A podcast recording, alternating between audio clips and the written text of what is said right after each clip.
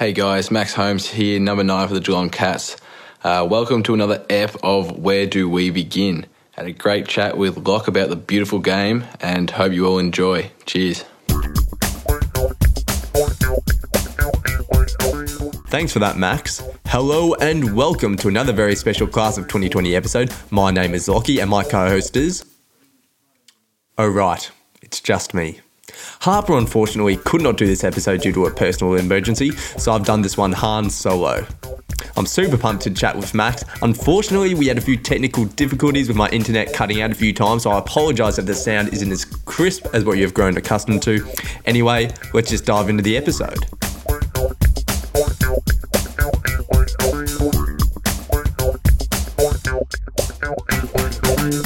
I'm here with Max Holmes, pick 20 to the Geelong Cats, 189 centimetres, and where's number 9? How are we today, Maxie?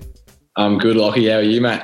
Mate, I'm awesome. We had to jump a few hurdles to get here, though, didn't we? So obviously, for those regular listeners, you didn't hear Harper's voice doing the introduction. He's unable to do this episode, and we've had to reschedule a couple of times, but we finally got there, didn't we? We did, and I'm very happy to be here. 100%, mate, not as happy as me. And speaking of hurdles, a nice little segue. So growing up, you played football, but you're also an athletic star. Can you tell us a little bit about that and if it was more athletics when you were younger or if it was football more? Yeah, right. Well, when I was a kid, it was basically, winter was footy, of course. Summer was athletics. My mum used to run. She went to the Olympics, so that kind of led me into doing athletics. And I was a midget as a kid, absolutely tiny. So I learned how to hurdle so I could make the school ath team. And from there, when I grew up a bit bigger, I started to get a bit stronger and all that and performed well in the 400 hurdles. So I ran for Australia last year, or 2 years ago, Oceania Champs in the 400 hurdles. So that was kind of my staples at the 400 hurdles. So, yeah. Well, mate, how good's that when it works out? I didn't realise that hurdles was your sport, and that was a nice little segue for me before, so this is going well. But that's awesome, mate. But obviously it's football is the one that's taken over, and throughout last year you didn't have athletics, you didn't have football. How did you find that to fill in the time throughout 2020? Yeah, it was tough. I'm sure you would understand as well, just waiting for footy to come back. I went with the outset that I was going to train as I would during a season. So I kept my training schedule packed just when we were like online at school, just in between classes, like spare periods, just I'd go out for a run, go out for a kick, just do whatever, keeping myself occupied just so if the season did kick on, I'd be fit, ready to go. But like not playing footy, it was brutal. Yeah, I guess how did you go as well, considering that your bottom age draft year, you missed a lot through injuries, like you only got to manage like 3 games. Has it been a bit of an adjustment now getting back into training following those injuries? Yeah, for sure. As you said, I didn't play many games. I didn't even have a preseason the year before that. So I've only had one preseason under my belt. So getting into especially match sim this year has been like tough. It's taken a while. Like I'm good now, but just getting a feel for like a footy match has just been interesting. But yeah, finally getting there, and I think I'm solid now. 100%, mate. 100%. Can't wait to see you out there in the blue and white hoops. As I'm a Cats fan, as I'm sure many of our listeners know. Oh, beautiful. 100%. And now I just guess heading into the draft, because you haven't had that chance to really, I guess, show exposed form due to your bottom age year and top age year due to various reasons not getting ahead and not being able to show. How confident were you going into the draft and how high you'd go or if you'd been picked up? Yeah, well, start 2020, we'll go back to there. When COVID hit, I was shitting my pants. Just I thought to myself I wasn't getting drafted. This wasn't going to be the year unless we got out there and played. I just needed to get out there and play to get some exposure because, as you said, I hadn't played much in my bottom age year. So I remember telling my parents, like I didn't have a manager, so I remember telling my parents I needed a manager. Yeah, so I got myself a manager and then interviews started to come. And surprisingly, I was getting interviews and I'm just thinking, oh, Jesus Christ, what's going on? So I reckon I had 10 clubs in the end contact me, which was good for the confidence just to know that a lot of clubs were interested. No certainty. Like a month out, I was telling my mates, like, look, I'm going to be like 40, 50 if I'm going to get picked up. Like, I'm not going to be a high pick. So like, don't expect anything. And then I'd say a week after the draft, you know, when Cal Twomey puts out that phantom draft list. Yeah, I was best in the business. Yeah, I was pick 23 and I'm going, what? What's happened here? Like, I'm telling my mates I'm going 40 and not even being humble, like, just that's what I thought. And then he's saying I'm pick 23 and I'm going, hang on, what's going on there? And but even with that, I was still shitting my pants going to the draft, like just going, oh, what's going to happen? But yeah, fortunately Geelong did what they didn't. Yeah, got picked up. And the rest, as they say, is history. But that's really interesting, though. So obviously, going into the draft, did you think the Cats were interested in you? Did you have any idea on where you would go, or was it really just a surprise? The week before the draft, we had a training camp. Not a training camp, like a training day to the AFL clubs to get a bit of viewing of us. Joe Selwood, one of the recruiters at Geelong, and Troy basically said, "Yeah, we're not picking him up." So really, he said that to you? He wasn't. Yeah, no. He told him, "I'm like, look, we'd love to pick him up, but we just don't have the picks for it. So I'm afraid we can't work it out." And so I honestly thought I was going to Melbourne. I thought they were pretty keen, so I had no idea at all that Geelong wanted me. So yeah, a nice surprise. That's funny. I guess it would have made sense, the Melbourne grammar boy going to Melbourne. But I guess, does it fill you with so much more confidence that Geelong wanted you that much that they were willing to do? I think it was like 2 trades in the end to trade up to get you. Yeah, it does. It does fill you with confidence that they have that belief in you. Like, I don't know. It feels like they really want you there. But it also puts a bit of pressure on me. Like, I feel like I've got to perform and live up to it, you know. But yeah, I'm grateful for the recruiting team for doing it, but yeah. Oh, mate, and I can just imagine you rock up to the club, so you've been drafted first day, you're surrounded by blokes like Joel Selwood, Paddy Dangerfield, you know, absolute guns that have done it for the last decade. I mean, what was that first day at the club like for you? Well, first day at the club, there weren't too many of the older blokes there. We had...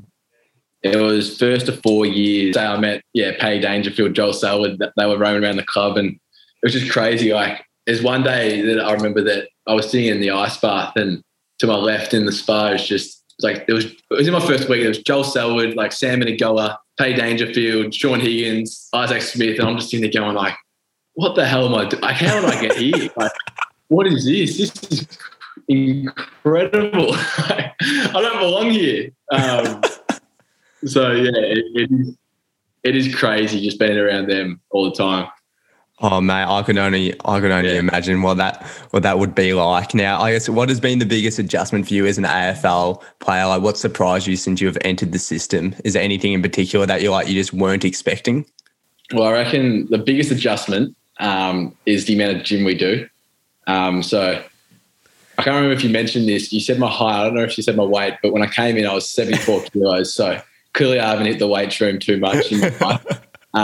And we kind of do like weights almost every day, just some sort of gym bit. Like, we do this, I call it like power acceleration control. Like, we'll just do a bit of power for training. But it's just the gym every day that cooks me. It's crazy. It's a crazy change to what I normally do. But what surprised me the most is the older players, their desire and initiative to help out us young blokes and help us improve, because they want the team to be good after they leave. So they just giving feedback all the time, giving tips, and just helping you out whenever. Like, you stuff up at training, they'll pick you up, go, oh, maybe next time do this and that.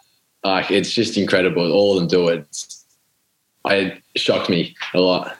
Mate, that's absolutely awesome that you have so many people helping you out. I guess that just sort of segues nicely to my next question, which is who has been your biggest mentor at the club since you joined?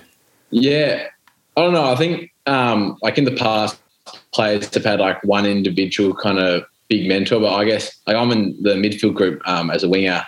So like in the group we've got like Selwood, Guthrie, Menegola, Duncan, Higgins, Smith. Like I reckon out of those lot, probably the skipper, Joel Selwood, and Isaac Smith have probably been most influential, like Isaac being an incredible winger. But like all of them chip in all the time, always giving off great advice. So really good. Mate, that'd be awesome. I guess in particular, so having like Isaac Smith, Sam Menegola, two of the best wingmen in the game. What has there been anything specific that they've taught you that you've really taken away and gone like, oh, if I implement that to my game, I'll have a great success? Oh, something that Isaac taught me, like one of the first weeks that I was there, it was about it was moving. It's kind of hard to explain, like with words. It was like on the wing, on the outside, like moving your bloke around, like manipulating him to your will, kind of thing. It's hard to explain, but it was really helpful. I'm sure Cats fans they'll hear that now and they'll know what you're doing when you're manipulating your opponent this year if they get to the chance to see you play. But I guess, so being a woman, could you describe a little bit about what the type of player you are? Because obviously I'm sure a lot of our Cats fans, they love their TAC couple. It's the NAB League now, of course. They'd probably, leading up to the draft normally, they'd just pour over the tapes of the young draftees. They didn't quite have the opportunity to do that last year, obviously, because no underage football was running in Victoria. So could you give us a little bit of a spiel of what sort of player you are? Yeah, well, I'm definitely, like as I just said, I'm pretty skinny, so I'm definitely an outside player. I like to think I play a bit like Brad Hill, just a running winger, just runs all day, gets a bit of speed on, burns the players. So you're the kind of guy that will have a couple of runs and bounces a game. Yeah. Have you done a little bit of training with Brad Hill before? Is that completely off the mark? Yeah, I know, it's frozen.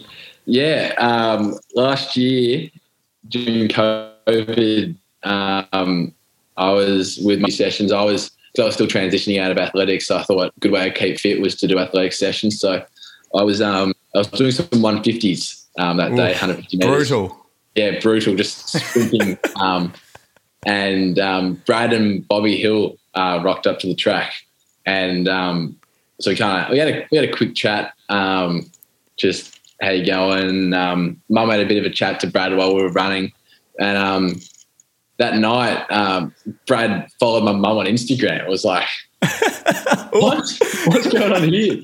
And he followed me and my brother after that, and I'm like, what's going on here? And then he goes, oh, can I come train with you guys? Like, he must have liked what he saw, because, yeah, sure, we'd love to, like, train with you, Brad. Like, oh, that's unbelievable. I love that. So, yeah, we hooked up a few sessions and, went running together down the track. I did a couple of footy sessions with him right before the draft. So, oh, that's awesome. He's a legend of a man, very quick. I just had him covered on the track. Oh.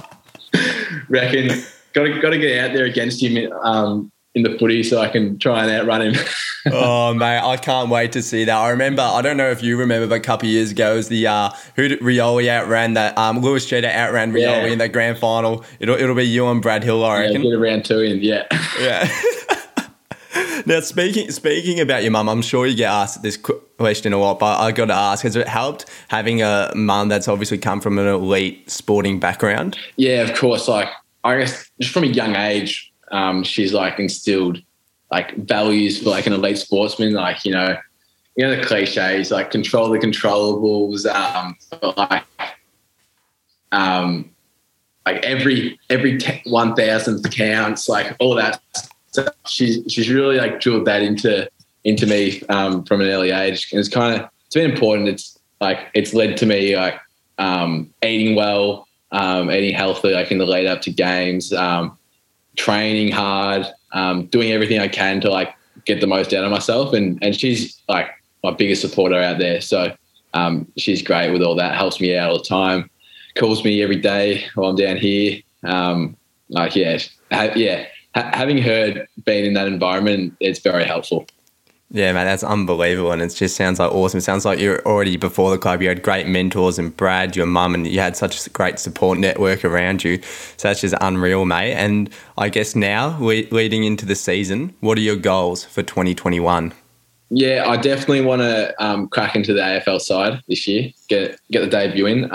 Of course, looking at the team, it's a bloody tough job to do. So I just want to, of course, like with that, I'm going to have to improve a bit. So just want to improve as much as I can, learn as much as I can, and hopefully crack into that side. Well, mate, I hope to see you out there. Now, I guess, what are some of your off-field interests away from football? What do you do to keep busy? I like a bit of golf, like in mate, around. That has been the most common answer, I think. As soon as you become an AFL player, you get your golf license or something. Every single drafty we've interviewed, every single player just loves to have a hit on the sticks. Yeah. Nah, my dad was a keen golfer, so I've always played a bit, but not as good as him, unfortunately. Where do you play at the moment, Barwon or 13th? I'm not that heavily invested. I was playing the courses in Geelong. Yeah, I'm not a big spender on the nice course, to be honest.